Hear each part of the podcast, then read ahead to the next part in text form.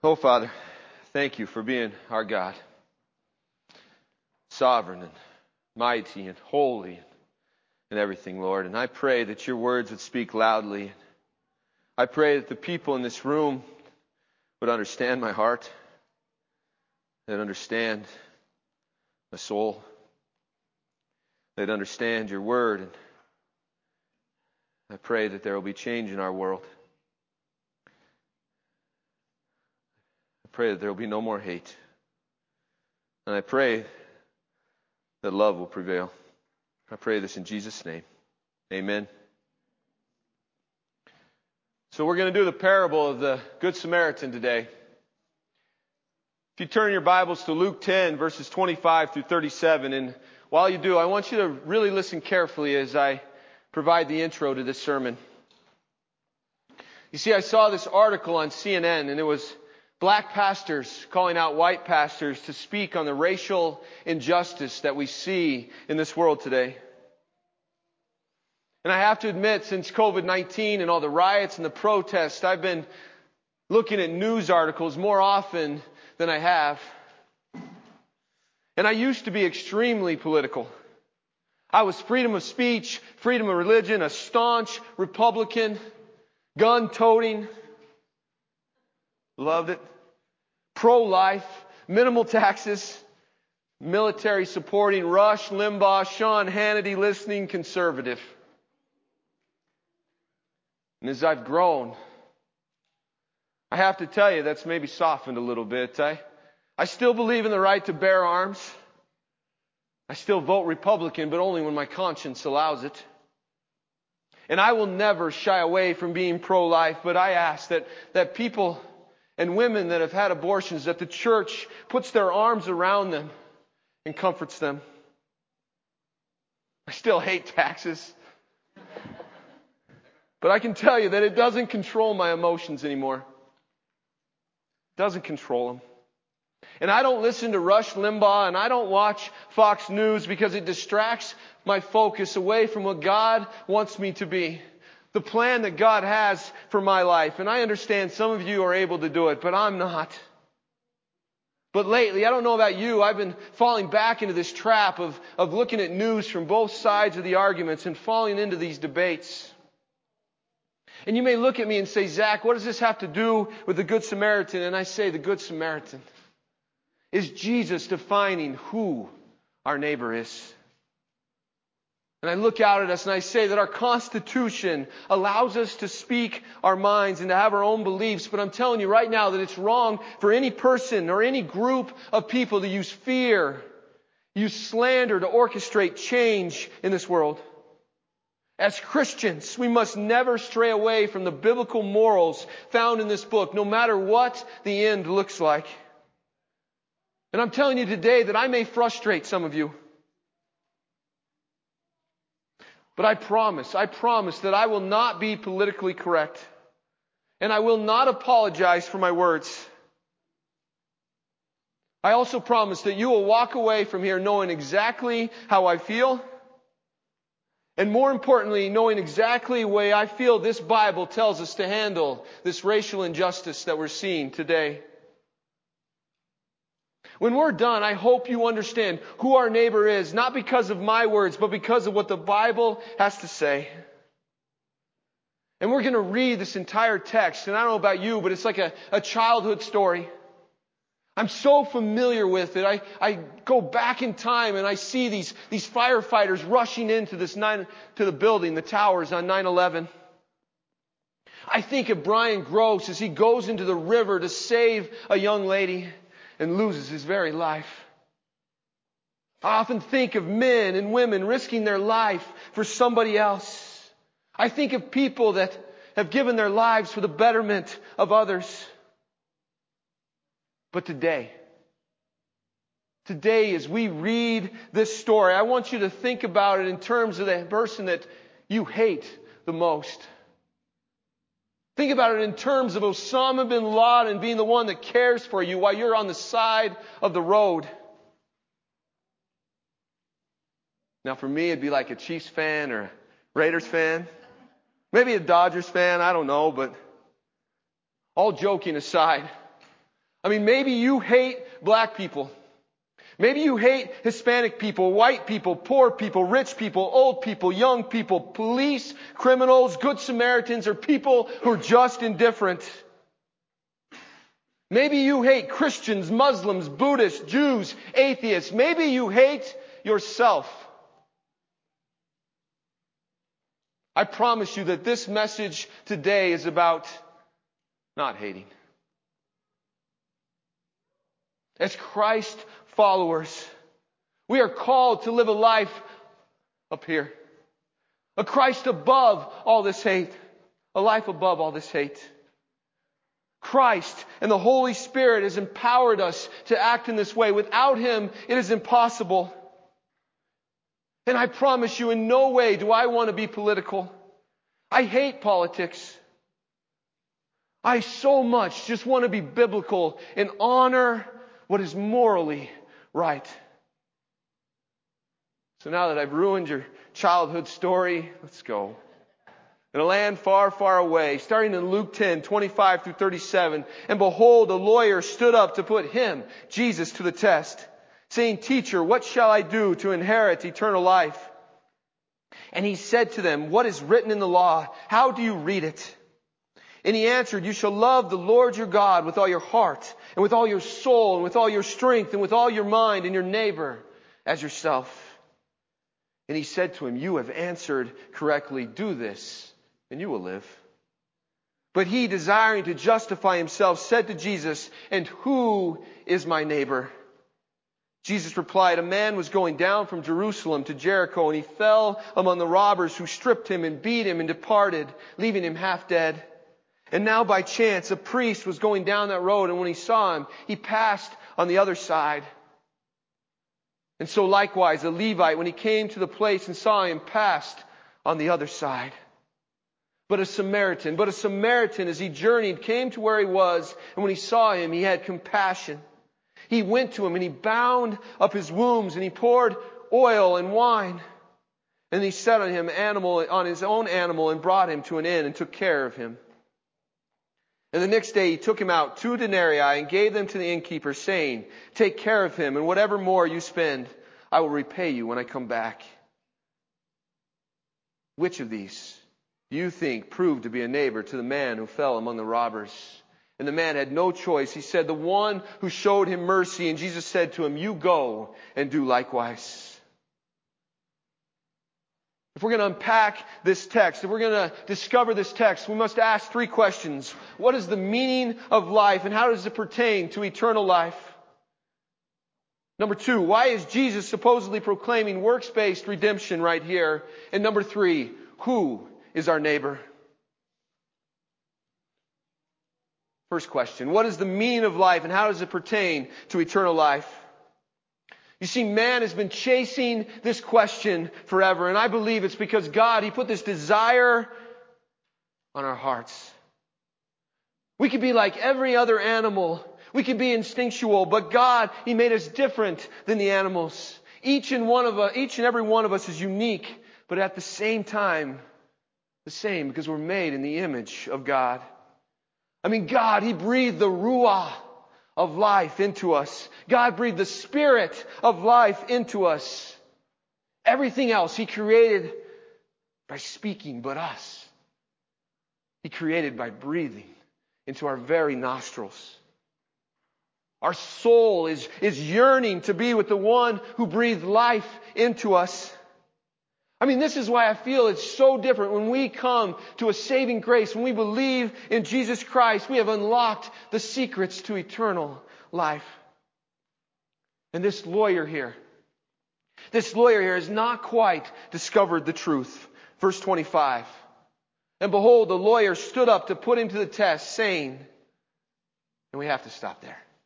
Can't go any further. Jesus is talking to this people. Right after this, he just sent 72 people to go out and proclaim the gospel, and they're coming back. They're returning to him, and undoubtedly, people are coming with him. They want to know what is going on. They want to know where this power, this healing, this healing is coming from. All of them are intrigued, and, and Jesus starts to talk, and he says in verse 21 of Luke chapter 10, that his words, Jesus' words, are, are hidden from the wise, and you know this lawyer considers himself wise. And when we think of a lawyer, we think of somebody that's chasing ambulances, somebody that's a defense lawyer or a, a prosecutor, you know, really just the people that are the most argumentative in the entire world. And this guy's similar, but not exactly. You see, a lawyer at this time is somebody who studies the law, the books of Moses. And where is he similar? We must understand that this is a theocracy. This Jewish scripture is their laws. And they do some of the same things. They've added to it. They've convoluted it with these layers and layers of laws on top of it. But as we talk today about this, this lawyer, I want us to think more in terms of him being a teacher, an educated person, maybe an elitist.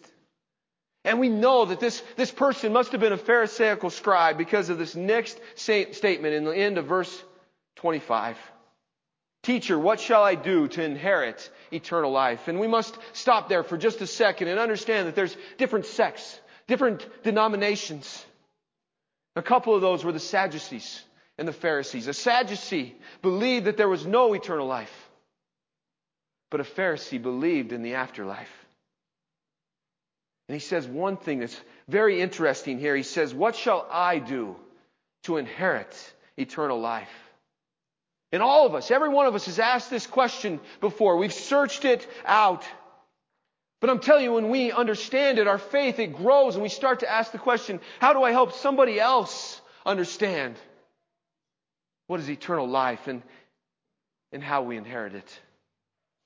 You see, our faith as Christians shifts focus from ourselves to others. So this man, he's asking Jesus, what can I do? This man who, who studies the law, he probably has it memorized. And yet at the same time, he does not understand the correlation between a person's relationship to God and their actions toward other people. I love what Galatians 5, 14 and 15 says. For the whole law is fulfilled in one word. You shall love your neighbor as yourself. But then it goes on to say, but if you bite and devour one another, watch out that you are not consumed by one another. I look out at this world and I just see consuming of one another right now. But not Paul. Paul's saying, do you love your neighbor? And if you don't,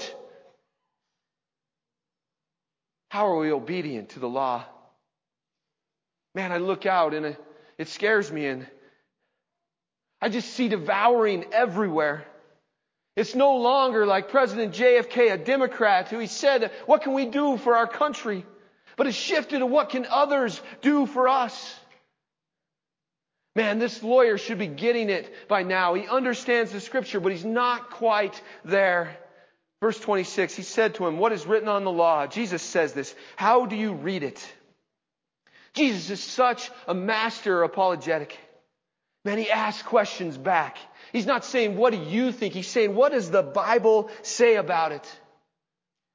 And this Pharisee this Pharisee, he gives the Christian answer. He, he turns to Leviticus 19:18, the Shema in Deuteronomy 6:5.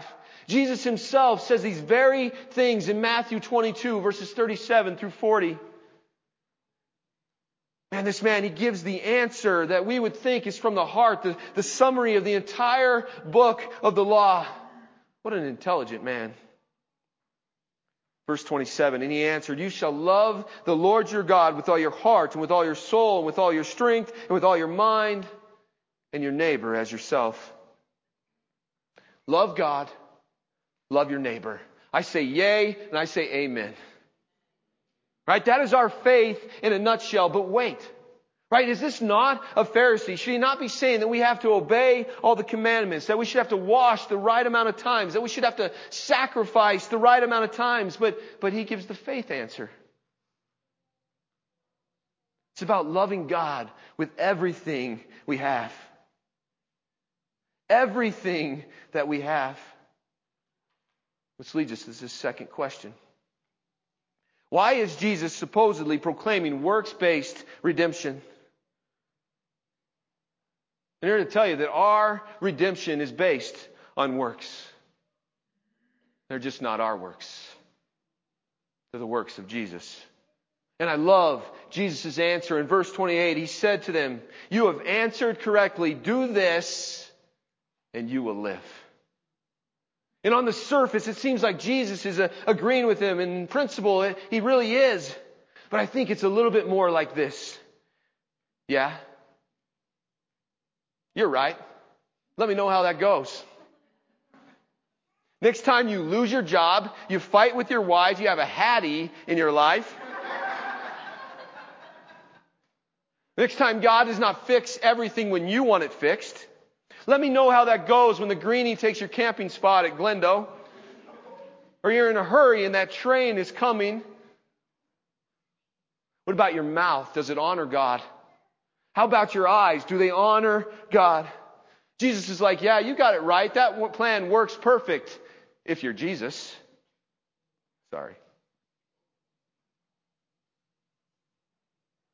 And then he looks at him. He says, well, You're lying to yourself. You're lying to yourself. You think you're going to be able to live up to this standard. I'm telling you today that eternity is about Jesus and giving Him glory. It's not about us first going to heaven. It's about humbling ourselves and understanding the imperfection only made perfect in an all loving Jesus, in a perfect Jesus. The meaning of life is Jesus. And through Him we have purpose. And through Him we have eternal life. It's about God and it's about helping others. But I ask us, is our focus on our own abilities or the unique abilities of Jesus Christ? Christ, He lived, verse 27, perfectly. And we do not. Jesus' life is a perfect example of works. Which leads us to this third question, the most important question in this particular parable. Who is our neighbor? Luke 29, but he, desiring to justify himself, said to Jesus, who is my neighbor? I mean, basically he's saying, I know what the Bible says.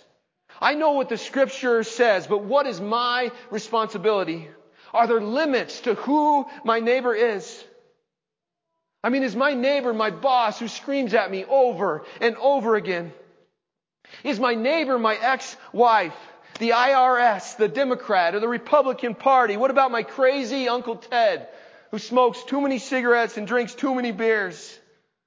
What about my mom who ran off or my dad who was non-existent? What about the man who abused me? Or the woman who cheated on me?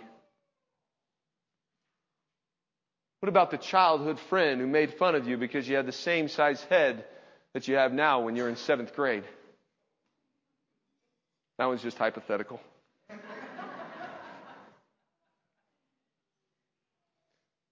But all joking aside, what about Muslims, atheists, the Hispanic, or a black person? Who is our neighbor? And that's what it's asking us. Who is our neighbor?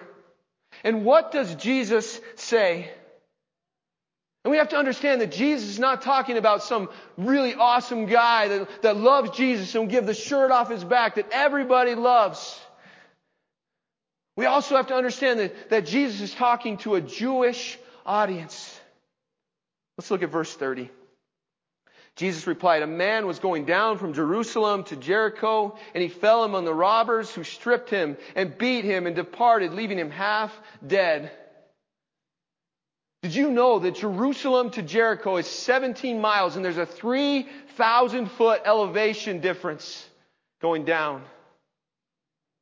And at that time, there's caves and hideouts, and robbers can hide anywhere. Josephus, the great historian, said that, that they had to carry weapons just to protect themselves on this road.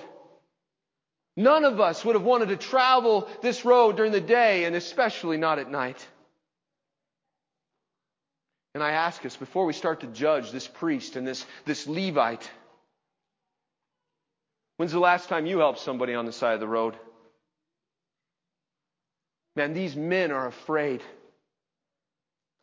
Theologians talk about them not wanting to be ceremonially unclean, and I can buy it maybe. But I don't see that as a great excuse, especially in a day of cell phones. Oh, wait, that's me. That's my excuse. I get it. We live in a different world, but I, but I think that we should evaluate how we help people. I'm here to tell you that some of the greatest conversations that I've ever had are with complete strangers in my car. And I'm not condoning picking up hitchhikers. That's not what I'm saying, especially with all the kids in here. But men and, and women that I've got to go with and help whatever it may be, and just talk about Jesus with them as we drive from Glenrock or Ride or wherever it may be as I'm helping somebody. I think we need to evaluate how we share the love of Jesus with everybody. You see, these men, I believe, are consumed with fear is why they don't stop.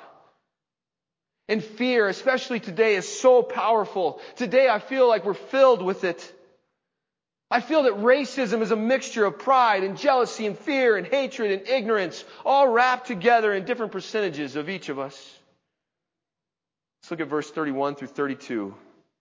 Now by chance a priest was going down the road, and when he saw him, he passed by on the other side. And so likewise, a Levite, when he came to the place and saw him, he too passed by on the other side. And I don't know about you, but I do it often. I pretend like I don't see somebody, so I don't have to face the words that they may speak to me or the, or the ramifications of what they might have to say. I mean, just the other day on Wednesday, I'm driving down and I see a, a Girl Scout cookie stand. And I don't have any money on me and I don't have time to stop, right? So I'm just staring forward and I'm trying not to look. I don't want them to see that I see them. And, and I got my daughter next to me going, Dad, Dad, there's Girl Scout cookies. Dad, you know, she's pointing at me and I'm like, hey, stop. I don't have any money. Stop. I know that's light. I know that's just a, an easy way, an easy example, but it becomes so much deeper. So much deeper. You see, it's easier, it's easier to pretend like we do not see them to actually address the issues that we see happening right now in our world. And I don't have to address this issue today. Right? We live in a place that I don't have to address this issue and nobody would say a thing. But it's so important. It's so important that we speak truth. And, and what does the Bible say? I'm not talking about the, the crazy liberals in the house who dressed up in, in this African cloth. Man, that's just for show. We need people in America that actually speak truth. That actually speak common sense. People that are not driven by fear, but by truth. And the truth is what matters. And the truth is that this priest and this Levite should have helped their brother. They should have stopped. And we, as Christians, we have an obligation to stop and to help all people. I'm not saying that we get rid of color or race, but to love and embrace the way that God has made us. Man, the color of our skin makes us so unique. Martin Luther King, he never said that, that color did not matter. He just said that we should not be judged by our color. And I can promise you that Jesus will not judge us by our color. He will not judge us by our ability to obey the law, but the quality of our heart and who is in it. Is our heart filled with Jesus? And if our heart is filled with Jesus, then we should help others. As we read this next part in verse 33, you might as well substitute the words black man here in front of an audience of a white neo-Nazi supremacist. The Jews absolutely hated Samaritans.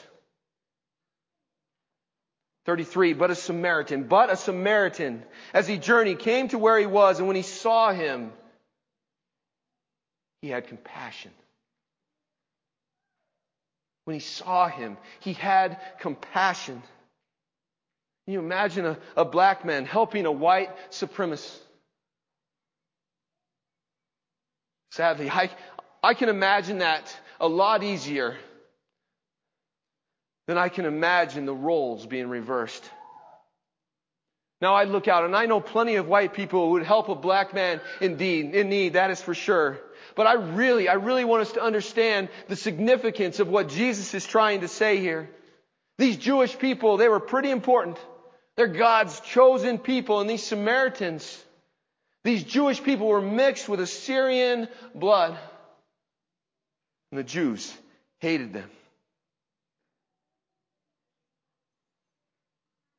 They're mixed with Assyrian blood, and the Jews hated them.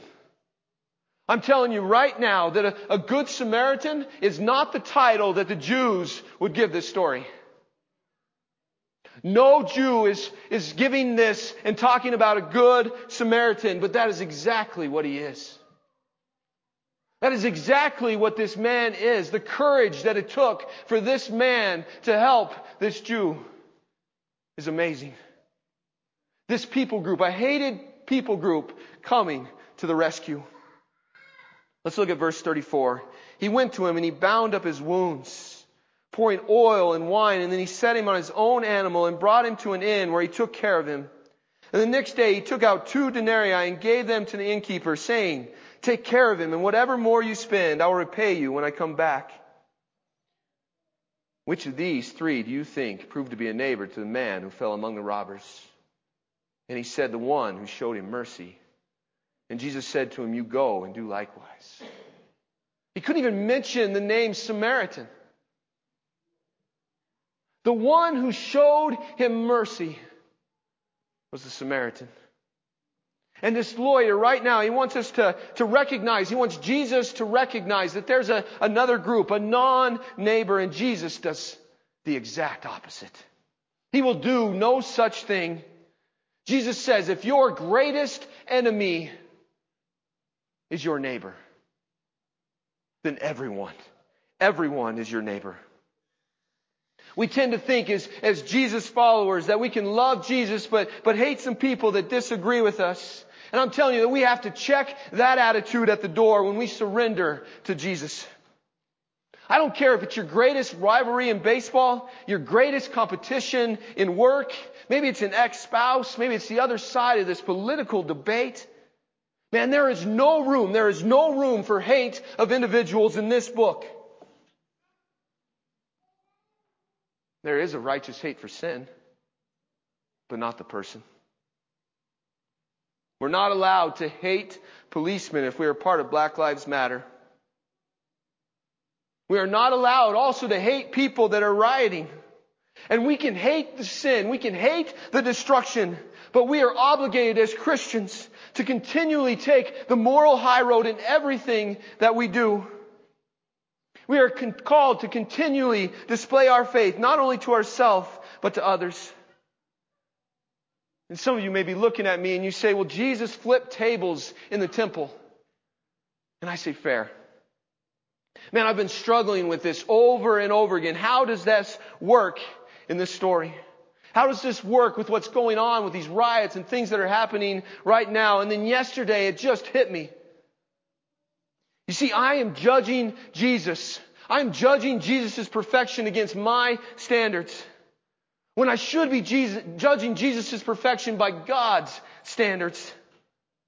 None of us are the agents of vengeance or justice. Jesus is perfectly capable of passing judgment on those who are doing wrong, and it is not a sin. Jesus is allowed to pass judgment because he is God and we are not. James 2, 8 through 9. If you really fulfill the law according to scripture, you shall love your neighbor as yourself, you are doing well. But if you show partiality, you are committing sin and are convicted by the law as transgressors. Let me read that again. But if you show partiality, you are committing sin and are convicted by the law as transgressors. Do you show partiality? Right? Morals are consistent in all situation. Hatred and partiality are unacceptable every time. And I love what Martin Luther King once said. So I've tried to make it clear that it's wrong to use immoral means to attain moral ends. Now I must affirm that it is just as wrong or even more so to use moral means to preserve immoral ends. You see, in the same way that it is wrong for rioters to scare others and put fear into the hearts of people to supposedly bridge this racial divide in our country, it is also wrong for us to ever use this Bible to push racism in any way. And it's been done. In 1835, the Charleston Mercury paper basically said that both the Old and New Testament give slaveholders the right to own slaves. It says, it goes on, in the Old Testament, God and the patriarchs approve, and in the New Testament, they allowed it. They went on to say going against slavery is like going against God. They went on to say that, that slavery was necessary to control the sinful black race. They used this Bible to determine this stuff. And I'm sorry, but this Bible, this Bible does not say anything of sorts. And I am not okay to use morally to preserve immorality, immor- something, yes. Immorality. Immorality to preserve morality. Morality must be based in the Word of God and the truth that's found in the Bible. From the very beginning, we didn't even get past the first page. In Genesis 1 27, God created all mankind in His image. Acts 17 24 through 27 is very clear. The God who made the world and everything in it, being Lord of heaven and earth, does not live in temples made by man, nor is he served by human hands as though he needed anything, since he himself gives to all mankind life and breath and everything. And he made from one man every nation of mankind to live on all face of the earth, having determined allotted periods and the boundaries of the dwelling place that they should seek God and perhaps feel their way toward Him and find Him. I love the end, yet He is actually not far from each one of us. Let me in on it. let me let you in on a little hermeneutical nuance. You see, when God says all and everything, God means all and everything. So how does this apply to us as Christians? This means that as Christians, we do not get to hate Colin Kaepernick for kneeling because of his convictions. But also at the same time, it means that we do not get to hate Drew Brees for standing because of his convictions. You see, my convictions, I would never kneel to the flag. So many people lost their life defending it. But at the same time, it's so wrong for us to deny racism to deny hatred in this world is just ignorant. And we are blessed. We are blessed to live in the greatest country ever. And we have the right, we have the right to peacefully protest. And I'm telling you right now that it is morally acceptable. How often did Jesus fully disagree with the leaders of the Jewish people? And Jesus was not a pacifist. He boldly proclaimed what was right. It is not right for policemen to abuse their powers. In the same way, it is not right for us to degrade the very policemen that protect us for so little compensation, for nothing basically. And I ask us as, as Christians, I say we cannot remain silent. While at the same time we cannot stand behind this political correctness we must be bold in our faith and proclaim love for all people. I'm talking about all people. I'm not misunderstanding the Black Lives Movement. I'm telling you, I can stand side by side with anybody who wants to end racism in this world. But I believe, I believe that Jesus is the only solution. Jesus is the greatest equalizer in the history of mankind, and it's not even close. And this Bible, when it's rightly interpreted, displays the grace of Christ for all people. And what I'm about to ask you is difficult. I ask us, how do we show compassion for the family of George Floyd and at the same time show compassion for Derek Chauvin and his family? I mean, it's easy to show compassion for those that have been wronged, but as Christians, we're called to show compassion for those who've done the wrong also. True neighbors, from a biblical standpoint, is everyone that we come in contact with. And how hard is that? Everyone that we come in contact with. I'm here to tell you that it is absolutely impossible it is impossible without the love and grace we receive from Jesus Christ. And our Bible tells us that our faith is seen in our ability to love others. And we don't have to look past our own existence to see failure and to humble ourselves and to worship the God of unlimited grace. Man, there is no limit on who our neighbor is. There is no limit on our love because of Jesus. I love what Martin Luther King said. He said, we must discover the power of love. The power. The redemptive power of love. And when we discover that, we will be able to make this old world a new world.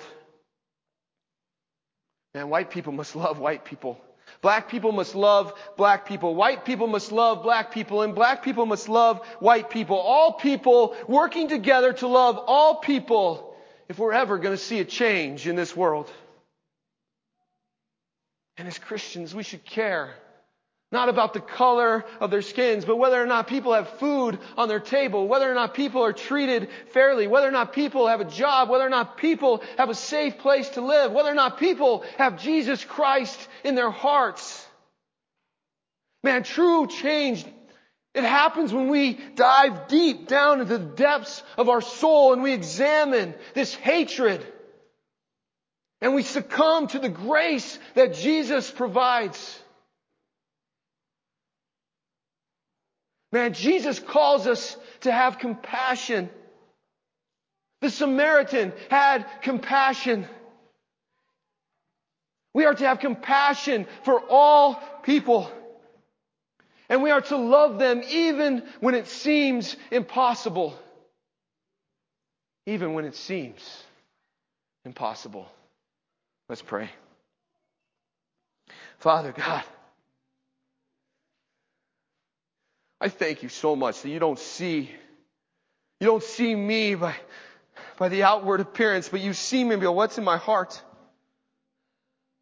And I pray that you would supernaturally Empower this nation to see people by what's in their hearts and to not hate anyone,